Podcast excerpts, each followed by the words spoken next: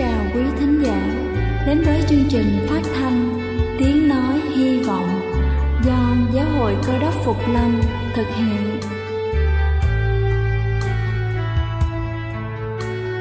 Kính thưa quý vị, Đức Chúa Giêsu trước khi Ngài về trời đã ban cho các môn đệ của Ngài một điều răn mới, đó là họ phải yêu thương nhau như chính tình yêu mà Ngài đã dành cho họ Quả thật vậy, thưa quý vị. Tình yêu thương là một món quà vô giá Mà Chúa đã ban cho nhân loại. Và đó cũng là thông điệp mà chúng tôi muốn gửi đến toàn thể quý vị. Nếu quý vị muốn tìm hiểu thêm về chương trình, Về niềm tin, Hoặc muốn nghiên cứu về lời Chúa, Xin quý vị gửi thư về chương trình phát thanh Tiếng Nói Hy Vọng, Địa chỉ 224 Phan Đăng Lưu phường 3, quận Phú Nhuận, thành phố Hồ Chí Minh hoặc gửi email cho chúng tôi theo địa chỉ tiếng nói hy vọng amos@gmail.com Ngoài ra, quý vị cũng có thể liên lạc với bất kỳ hội thánh cơ đốc Phục Lâm tại địa phương gần nhất. Xin chân thành cảm ơn và kính mời quý vị lắng nghe chương trình hôm nay.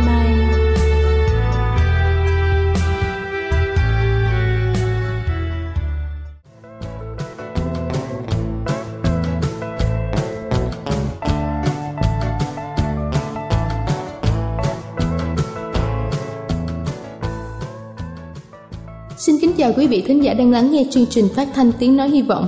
Chúc quý vị luôn thật thoải mái khi lắng nghe chương trình. Kính thưa quý vị, chúng ta đều biết rằng đồ ngọt hay loại thức ăn yêu thích có thể giúp mọi người cảm thấy vui vẻ hơn và vực dậy sau một ngày tồi tệ. Nhưng về mặt khoa học thì sao?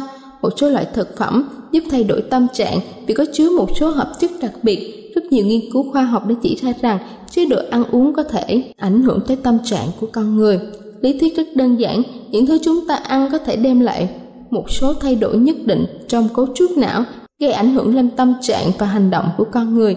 Khi chúng ta muốn cảm thấy vui vẻ hơn, thì hãy ăn những thực phẩm sau đây. Đầu tiên đó chính là mật ong. Mật ong giúp ngăn ngừa trầm cảm bằng cách giảm kích thích tố trong não. Nó có thể được coi là một vệ sĩ tự nhiên ngọt ngào, giúp chúng ta cảm thấy tốt hơn.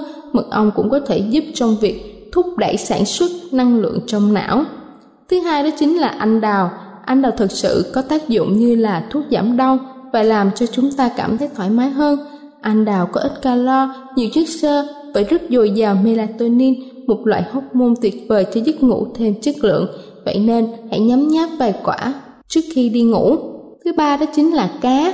Những loại cá có chứa hàm lượng axit béo omega 3 sẽ giúp hạn chế thay đổi tâm trạng. Các nghiên cứu khoa học khác nhau đã chỉ ra rằng ăn nhiều cá có thể làm giảm nguy cơ trầm cảm. Thứ tư đó chính là củ cải đường. Đây là nguồn thực phẩm tuyệt vời chứa vitamin B giúp tâm trạng của chúng ta trở nên tích cực hơn. Củ cải đường cũng có chứa betain được não bộ sử dụng để sản xuất ra chất chống trầm cảm tự nhiên. Thứ năm đó chính là cà chua. Cà chua có được màu sắc rực rỡ là nhờ lycopene, một hợp chất giúp điều chỉnh tâm trạng. Bên cạnh đó, cà chua cũng có chứa folate, magie và sắt giúp sản xuất chất dẫn truyền thần kinh, giúp cải thiện tâm trạng như là serotonin và dopamine. Thứ sáu đó chính là sô cô la. Có thể chúng ta đã biết chất chống oxy hóa có trong sô cô la giúp giảm thiểu số lượng hóc môn căng thẳng. Sô cô la khiến cho chúng ta cảm thấy thoải mái hơn và cũng có thể tạm thời ngăn chặn những cơn đau đớn buồn bã. Thứ bảy đó chính là rau chân vịt Rau trưng vịt hay còn được gọi là rau bó xôi, có chứa axit folic, giúp cải thiện tâm trạng bằng cách thúc đẩy sản sinh ra lượng serotonin tăng lên. Serotonin là một loại hormone có tác dụng cân bằng tâm trạng. Nhiều nhà nghiên cứu khẳng định thiếu nhiều serotonin có thể dẫn đến trầm cảm. Thứ tám đó chính là chuối. Trong quả chuối có chứa nhiều chất giúp thúc đẩy tâm trạng như là dopamine và vitamin B6 hầu hết các bác sĩ khuyên chúng ta nên ăn một quả chuối vào buổi sáng vì nó sẽ mang lại cho chúng ta cảm giác thoải mái suốt cả ngày. Thứ chín đó chính là quả ốc chó. Quả ốc chó chứa rất nhiều chất chống oxy hóa. Magie và omega 3 Magie được biết đến với với vai trò là giữ cân bằng cảm xúc bằng cách điều chỉnh lượng đường trong máu. Thiếu magie có thể làm cho một người cảm thấy khó chịu, lo lắng và bối rối. Cuối cùng đó chính là dừa. Mùi thơm của dừa có thể làm dịu phản ứng của chúng ta. Trong các tình huống căng thẳng, nó sẽ giúp giảm bớt lo lắng và làm nhịp tim chậm lại. Kính thưa quý vị, những thực phẩm trên không những tốt cho sức khỏe của chúng ta mà còn giúp cho chúng ta thay đổi được tâm trạng. Thật là tốt nếu chúng ta sử dụng chúng mỗi ngày. Chúc quý vị luôn vui khỏe. Đây là chương trình phát thanh Tiếng Nói Hy Vọng do Giáo hội Cơ đốc Phục Lâm thực hiện. Nếu quý vị muốn tìm hiểu về chương trình hay muốn nghiên cứu thêm về lời Chúa, xin quý vị gửi thư về chương trình phát thanh Tiếng Nói Hy Vọng, địa chỉ 224 Phan Đăng Lưu, phường 3, quận Phú Nhuận, thành phố Hồ Chí Minh hoặc gửi email cho chúng tôi theo địa chỉ tiếng nói hy vọng gmail.com Ngoài ra, quý vị cũng có thể liên lạc với bất kỳ hội thánh Cơ đốc Phục Lâm tại địa phương gần nhất. Xin chân thành cảm ơn và kính mời quý vị tiếp tục lắng nghe chương trình hôm nay. Kính thưa quý ông bạn chị em, rất vui mừng được gặp lại quý ông bạn chị em cùng với quý ông bạn chị em suy gẫm một cái đề tài đó là dễ và khó. Đôi khi trong cuộc sống của chúng ta gặp những cái nan đề, có những lúc dễ, có những lúc khó. Thường thì chúng ta chọn cái phương án đó là dễ. Ít ai chọn những cái điều khó khăn trong cuộc sống của mình hết. Cũng như chúng ta đã biết một cái câu chuyện rất là quen thuộc, một câu chuyện muôn thuở của mèo và chuột. Đây là một cái câu chuyện mà người ta viết lên để cho thấy rằng giữa con mèo với con chuột có những cái sự khó khăn và có những cái trở ngại con chuột thì luôn luôn phải cung phụng cho con mèo cống nạp những cái điều tốt đẹp nhất cho con mèo. Bởi vì con mèo khi mà gặp con chuột thì nó sẽ tấn công, nó sẽ vồ lấy và ăn thịt con chuột. Có một cái câu chuyện ngụ ngôn và ông bà chị em cũng rất là quen thuộc ở đây. Đó là hội đồng chuột mới quyết định đó là cử ra một cái người đại diện để mà tiêu diệt cái con mèo này. Mọi người mới súng nhau lại, mới đưa ra một cái con chuột oai nhất, già nhất mạnh khỏe nhất và con chuột khôn ngoan nhất. Đứng ra để mà triệu tập tất cả những con chuột lại để làm sao tiêu diệt được con mèo. Hội đồng đó đã được diễn ra, mọi người đều cho ý kiến. Bây giờ tất cả chúng ta hãy đưa ra cái ý kiến ý kiến nào tốt đẹp nhất thì chúng ta sẽ quyết định làm để làm sao chúng ta sẽ tiêu diệt được con mèo này. Bởi vì nó sẽ làm cho chúng ta không có còn những cái mối lo sợ khi mà chúng ta đi hay là đứng ở trong những cái việc đó là ăn uống hay là muốn làm bất cứ những điều mình làm. Một ngày kia, đại hội đồng đã xảy ra.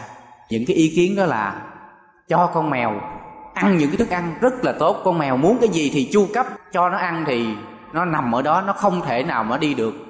Ý kiến này rất là hay, nhưng mà nói là cái ý kiến này thì xưa rồi. Ý kiến đó cũng là không thành được. Cái ý kiến khác nữa người ta đưa ra, đó là cử ra một người đại diện, đeo cái chuông vào cái cổ con mèo. Khi con mèo nó đi tới đâu thì chúng ta biết đó là chúng ta sẽ tránh né. Ý kiến này cũng rất là hay, nhưng vẫn không thành công nữa. Tất cả những cái ý kiến đó đều đã biết bao nhiêu năm qua mà chưa có ai thực hiện được. Thế là có một con chuột trẻ. Và những cái con chuột này gọi là những cái con chuột nó khôn ngoan nhất, thông minh nhất bởi vì nó còn sống sót đến giờ phút này. Thì nó đã cho một cái ý kiến đó là, bây giờ mấy cái chuyện kia nó là nó xưa quá rồi, cũ quá rồi, bây giờ mình sẽ đưa cái biện pháp đó là hy sinh. Thì con chuột già, nó sẽ nói hy sinh là cái gì? Mọi người cũng thắc mắc. Thì con chuột trẻ này mới giải thích, hy sinh nữa nghĩa là liều mạng đó. Những người này, con chuột khác cũng chưa biết liều mạng là cái gì liều mạng chính là hy sinh cái thân mình, chịu chết. Mình ăn cái thuốc độc vô trong người, sau đó mình chạy tới con mèo và con mèo vồ lấy, nó ăn vô, sau đó nó ngấm thuốc vô, con mèo chết. À cái ý kiến này rất là tốt. Mọi người đều vỗ tay và tán thành. Sau khi đã nói ra được điều đó thì con chuột già mới nói là, vậy thì ai sẽ đứng ra để mà chịu hy sinh? Thì con chuột này mới nói tôi đã đưa ra cái ý kiến rồi thì tôi không thể hy sinh được. Anh chuột già, hy sinh đi. Anh chuột già mới nói là, tôi già lớn tuổi rồi, còn sống sót chỉ vài năm thôi, để cho những cái người trẻ đi. Người trẻ thì nói là, không được. Và khi đã họp những cái điều này thì chúng ta thấy đó là không hoàn thành được. Chúng ta biết đó là nói thì rất là dễ, nhưng mà làm thì rất là khó chúng ta có thể nói những điều mình nói. Chúng ta muốn nói cái gì nói. Khi thực hiện thì chúng ta không thể nào thực hiện được. Và Đức Chúa Giêsu cũng nói ở trong Kinh Thánh, trong sách Matthew đoạn 23 câu số 3 thì có chép rằng, Hãy làm và giữ theo lời mọi điều họ đã bảo các ngươi, nhưng đừng bắt chước việc làm của họ vì họ nói mà không làm. Đức Chúa Giêsu ngài đã quở trách những người thầy thông giáo và người Pharisee là những người nói mà không làm. Trong cuộc sống của chúng ta cũng vậy. Đôi khi chúng ta thấy những cái người đó là nói rất là hay nhưng mà đến khi thực hiện thì không thể thực hiện được.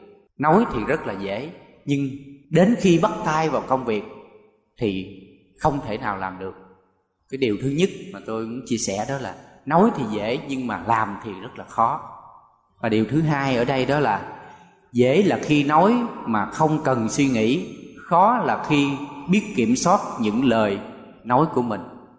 Chúng ta có thể nói, chúng ta có thể phát biểu ý kiến, chúng ta có thể chia sẻ những điều mà mình muốn. Nhưng những điều đó rất là dễ, nhưng lại khó đó là kiểm soát được lời nói của mình. Có thể những người nói là, tôi nói cho sướng cái miệng, nói cho đã cái miệng của mình nhưng mà không thể nào kiểm soát được cái lời nói của mình. Đôi khi những cái lời nói của mình, nó làm tai hại đến người khác, làm buồn lòng đến người khác. Và trong sách Epheso đoạn 4 câu 29 thì có chép, Chớ có một lời dữ nào ra từ miệng anh em, Nhưng khi đáng nói, hãy nói một vài lời lành giúp ơn cho Và có ích lợi cho kẻ nghe đến. Lời nói của chúng ta được có ơn và có ích lợi khi chúng ta đã thốt ra những lời của mình. Chúng ta hãy xem xét trong đời sống hàng ngày của chúng ta. Đôi khi chúng ta nói cho thỏa thích trong cái cơn nóng giận của mình, hay chúng ta nói thỏa thích trong những cái cuộc vui mà chúng ta quên rằng những cái lời kiểm soát của chúng ta đã không mang lại những cái lợi ích gì mà đem đến những cái điều buồn rầu hay là những sự chia rẽ cho anh em của chúng ta. Và trong sách phi rơ thứ nhất đoạn 3 câu 10 thì cũng có viết, Ai muốn yêu sự sống và thấy những điều ngày tốt đẹp thì hãy giữ lưỡi mình khỏi điều ác và môi mình khỏi nói lời xảo nguyệt. Ở đây lời nói giống như là một cái sự sống của chúng ta và chúng ta muốn thấy được những cái ngày tốt đẹp ở trong cuộc đời của mình thì Chúa Giêsu ngài đã dạy chúng ta đó là hãy giữ gìn lời nói miệng lưỡi của chúng ta và cái câu kinh thánh ở trong Colosse đoạn 4 câu 6 thì có chép Lời nói anh em phải có ân hậu theo luôn và nêm thêm muối hầu cho anh em biết nên đối đáp mọi người là thế nào. Lời nói của chúng ta giống như là những cái hạt muối, nó có những cái vị đậm đà ở trong đó, nó sẽ đem đến những cái hương vị rất là tốt đẹp khi chúng ta biết dùng lời nói của mình giống như là muối và Chúa cũng đã ví chúng ta như là muối của đất. Bởi vì muối nó có nhiều cái tác dụng, nó dùng để nêm thức ăn, dùng để chữa trị những cái vết thương. Ngài cũng dùng chúng ta như là những hạt muối và lời nói của chúng ta cũng như vậy. Chúng ta có thể so dịu những người khác bằng những cái vết thương. Chúng ta có thể nói cho người khác về những điều của Chúa sẽ làm sáng lên tình yêu thương của Ngài và điều tiếp theo ở đây đó là dễ là khi nhận, nhưng khó là khi cho. Chúng ta nhận của người khác thì chúng ta rất là vui mừng, chúng ta rất là thích thú. Nhưng nếu cho đi, thì cái mặt của chúng ta rất là buồn rầu. Bởi vì khi cho là chúng ta đã mất đi những cái điều đó. Còn nhận thì chúng ta được thêm. Nếu như trong đời sống của chúng ta, nếu như chúng ta cứ nhận nhận nhận, có được không quý ông bà chị em? Cuộc sống này có cho đi nhưng chúng ta cũng có phần chúng ta được nhận lại. Và có một cái bài thơ mà tôi sưu tầm không biết tác giả này là của ai. Tôi xin đọc ở đây. Tôi muốn hỏi cuộc đời đời cho tôi những gì? Đời cho tôi tuổi ấu thơ, đời cho tôi một thời trai trẻ và một đời chung chiên. Buồn vui và đau khổ, hạnh phúc và đắng cay, vinh quang và tủi nhục. Đời cho tôi nhiều vậy sao? Còn đời lại hỏi tôi tôi cho đời những gì? Tôi vụng dại trả lời, tôi là một con người, tôi lúc khôn lúc dại, tôi lúc tỉnh lúc say, duy có một tấm lòng. Tôi cho đời tất cả. À thì ra là thế. Ta vừa nhận vừa cho. Cuộc sống này có những lúc chúng ta đón nhận và có những lúc chúng ta cho đi. Chúng ta cho đi là những lúc chúng ta sẽ nhận được và chúa cũng muốn hỏi với chúng ta rằng, chúa đã cho chúng ta rất là nhiều. Chúa cho chúng ta có được hơi thở, chúa cho chúng ta có được sự sống, chúa cho chúng ta có được sự bình an. Và chúa cho chúng ta có được những người thân yêu của chúng ta và những điều hạnh phúc trong cuộc đời của mình. Thì chúng ta lại cho chúa cái gì? Chúng ta đã làm được cái gì cho chúa? Đây là một cơ hội để mỗi chúng ta suy gẫm đến chúng ta đã cho chúa những gì và chúng ta làm lại cho chúa được cái gì. Chúng ta có thể chia sẻ lời của chúa hay là chúng ta đi làm chứng lời của ngài, hoặc chúng ta có thể nói về tình yêu thương của chúa, hay là chúng ta dâng hiến cho công việc của chúa được phát triển hơn, hay là chúng ta chỉ muốn đón nhận những điều mà chúa ban phước cho mình hay là chúng ta đi nhà thờ, chúng ta cầu xin chúa chúa ơi, chúa ban cho con có được sự bình an, chúa cho con có được sự giàu có còn là chúng ta xin những điều mà chúng ta cần những cái điều đó, nhưng chúng ta không có sự ban cho giữa chúng ta và chúng ta làm cái gì để đáp lại những cái sự ban cho mà Chúa đã dành cho mình. Và trong sách công vụ, các sứ đồ đoạn 20 câu 35 thì có viết, Ban cho thì có phước hơn là nhận lãnh và Chúa cũng muốn dạy với chúng ta đó là Chúng ta cho đi là những lúc chúng ta đón nhận lại được những điều đó. Và điều thứ tư trong việc dễ và khó ở đây đó là Dễ dàng trong việc phán xử lỗi của người khác, Nhưng khó là thấy cái lỗi của mình. Chúng ta thấy một cái bác sĩ, khi mà muốn khám bệnh một người nào đó, thì dễ dàng thấy được bệnh tình của người khác, đặt cái ống nghe vào trên ngực hay là trên lưng, biết được cái hơi thở như thế nào, bác sĩ đoán ra được bệnh tình của các bệnh nhân. Còn nếu như bác sĩ bệnh, đôi khi bác sĩ không biết là mình bệnh, mình chỉ thấy được cái bệnh của người khác, nhưng mà không thấy bệnh của chính mình. Chúng ta thấy được những cái điều tội lỗi của người khác, thấy được người đó làm như vậy là sai, người khác làm như vậy là không đúng. Chúng ta chỉ trích người khác, chúng ta thấy được những cái lỗi và những cái bệnh của người khác, nhưng chúng ta không thấy được cái lỗi là do mình. Trong sách Matthew thì cũng có viết, các ngươi đừng đón xét ai để mình khỏi bị đón xét, vì các ngươi đón xét người ta thể nào thì họ cũng đón xét lại thể ấy. Các ngươi lường cho người ta mực nào thì họ cũng lường lại cho mực ấy. Sao ngươi dòm thấy cái rác trong mắt anh em ngươi mà chẳng thấy cái đà trong mắt mình?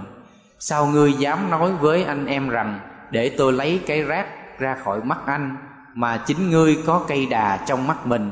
Hỡi kẻ giả hình, trước hết phải lấy cây đà khỏi mắt mình đi, rồi mới thấy rõ mà lấy cái rác ra khỏi mắt anh em mình được.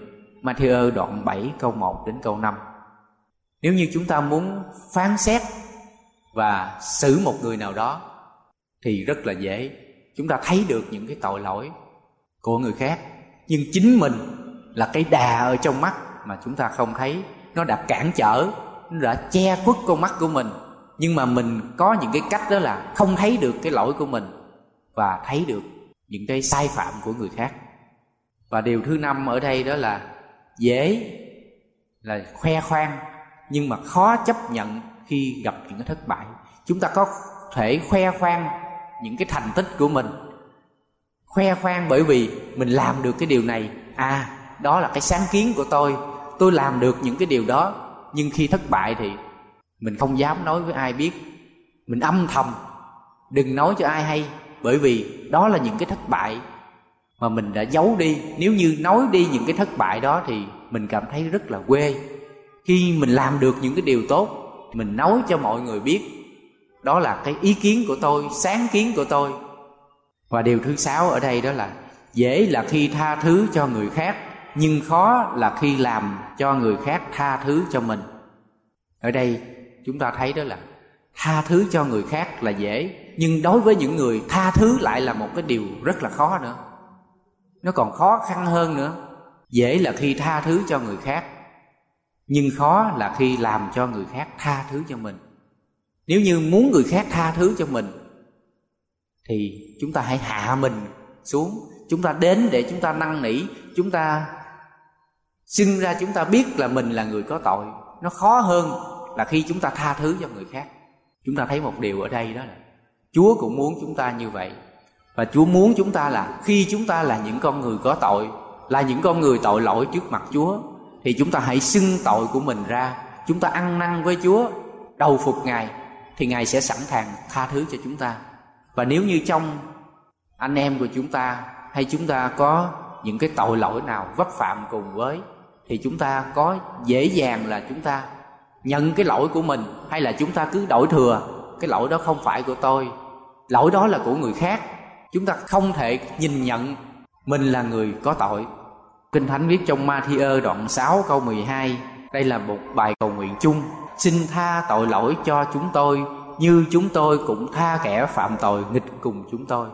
Chúa, ngài là đấng yêu thương và giàu lòng tha thứ. Nếu như chúng ta biết được tội lỗi của mình đã vấp phạm cùng với ngài điều gì, thì chúng ta hãy sẵn sàng ăn năn tội lỗi và cầu xin với chúa, thì ngài sẽ tha thứ tất cả những cái lỗi lầm.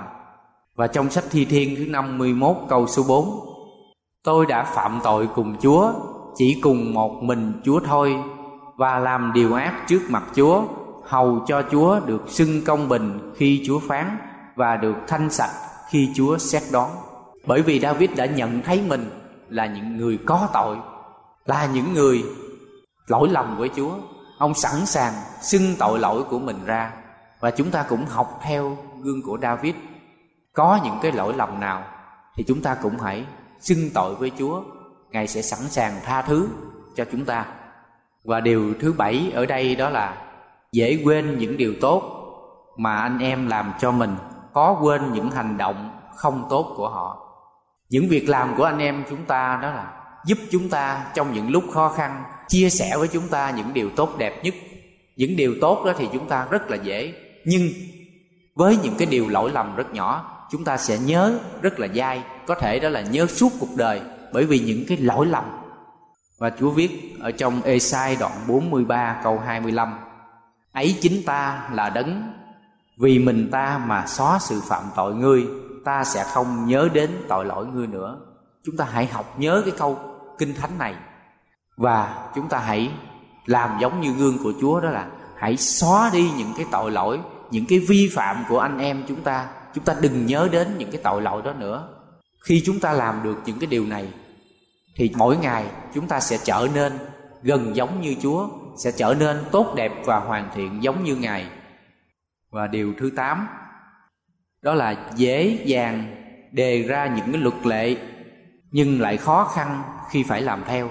Chúng ta có thể đề ra những cái luật lệ cho gia đình của mình, cho anh em của chúng ta, hay là trong hội thánh của chúng ta cũng vậy. Ban trị sự hay là mục sư đề ra những cái luật đó là anh chị em phải đi thờ phượng đúng giờ. Anh chị em phải đi học bài học sa bát. Nhưng mà những người đó không có đi thờ phượng chúa trong giờ sa bát, không có đi đúng giờ, thì làm sao người ta lại chấp hành theo được? Nếu như chúng ta đã nói ra những cái luật đó, đề ra những cái luật, thì điều đầu tiên đó là chúng ta phải làm gương. Nhất là những bậc phụ huynh là cha mẹ. Chúng ta muốn nghiêm khắc dạy con của mình. Chúng ta đề ra những cái luật trong gia đình của mình đó là con mình phải đọc kinh thánh thường xuyên. Thì điều đầu tiên đó là chúng ta phải đọc kinh thánh. Chúng ta có thể nói và đề ra những cái luật, nhưng chúng ta không làm theo. Thì những điều đó không có được đẹp lòng chúa. Và điều thứ chín ở đây đó là chúng ta dễ làm tổn thương những người bên cạnh chúng ta, nhưng khó có thể chữa lành những vết thương mà chúng ta gây ra. Chúng ta có thể bị chày xước những cái vết thương. Đó là những cái vết thương ở bên ngoài nó có thể đau đớn một chút. Nặng lắm là có thể một tuần, hai tuần. Và nặng hơn nữa có thể một tháng. Nhưng cái vết thương ở bên trong tấm lòng của chúng ta là một cái vết thương rất là lớn. Chúng ta sẽ làm tổn thương ở bên trong thì nó sẽ rất là đau đớn hơn là những cái vết thương ở bên ngoài. Và điều thứ 10 là điều cuối cùng ở đây đó là dễ là khi hứa một điều với ai đó, nhưng khó là khi hoàn thành lời hứa đó chúng ta có thể hứa rất là dễ dàng. Chúng ta hứa rất là nhiều, nhưng thất hứa cũng rất nhiều. Và những cái lời hứa của chúng ta với bạn bè của mình, với anh em của chúng ta, đôi khi chúng ta hứa, chúng ta lại quên đi những cái lời hứa của mình nữa. Chúng ta có thể dễ dàng quên đi. Và lời hứa của chúa, ngài đã hứa với chúng ta. Ngài đi và ngài sẽ trở lại, ngài sẽ sắm sẵn cho chúng ta một chỗ thì những cái lời hứa đó là những lời hứa chắc chắn mà ngài muốn dành cho chúng ta. Có những điều tốt đẹp mà chúa đã hứa với chúng ta.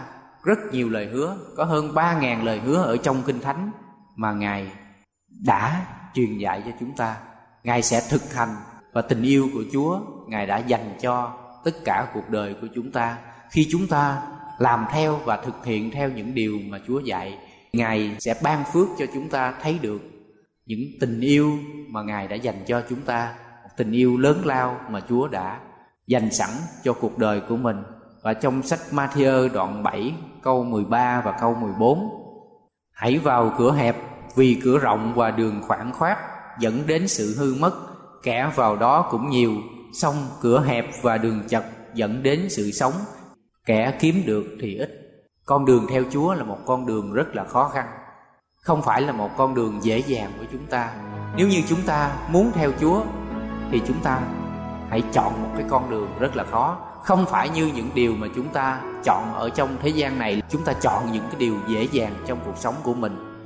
Nếu như những điều đó quá dễ dàng, thì cái sự vinh quang của chúa hay là những cái ơn phước của ngài khi chúng ta đạt được, nó sẽ là một cái phần thưởng rất là xứng đáng hầu cho chúng ta đi theo con đường của chúa là những con đường khó khăn mà chúa muốn chúng ta phải đi theo ngài, một con đường mà ngài đã dẫn chúng ta đến được sự sống đời đời. Xin chúa luôn ở cùng và ban phước cho quý bà chị em sẽ nhận được tình yêu của chúa và đi theo ngài cho đến giây phút cuối cùng. Amen.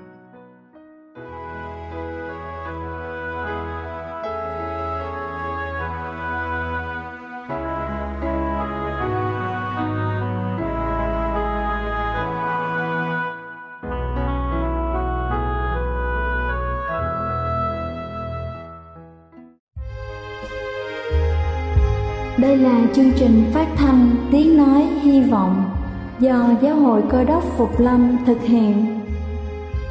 Nếu quý vị muốn tìm hiểu về chương trình hay muốn nghiên cứu thêm về lời Chúa, xin mời quý vị gửi thư về chương trình phát thanh Tiếng Nói Hy Vọng, địa chỉ 224 Văn Đăng Lưu, phường 3, quận Phú Nhuận, thành phố Hồ Chí Minh hoặc gửi email cho chúng tôi theo địa chỉ tiếng nói hy vọng amos@gmail.com Ngoài ra, quý vị cũng có thể liên lạc với bất kỳ hội thánh cơ đốc phục lâm tại địa phương gần nhất. Xin chân thành cảm ơn và hẹn gặp lại quý vị trong chương trình lần sau.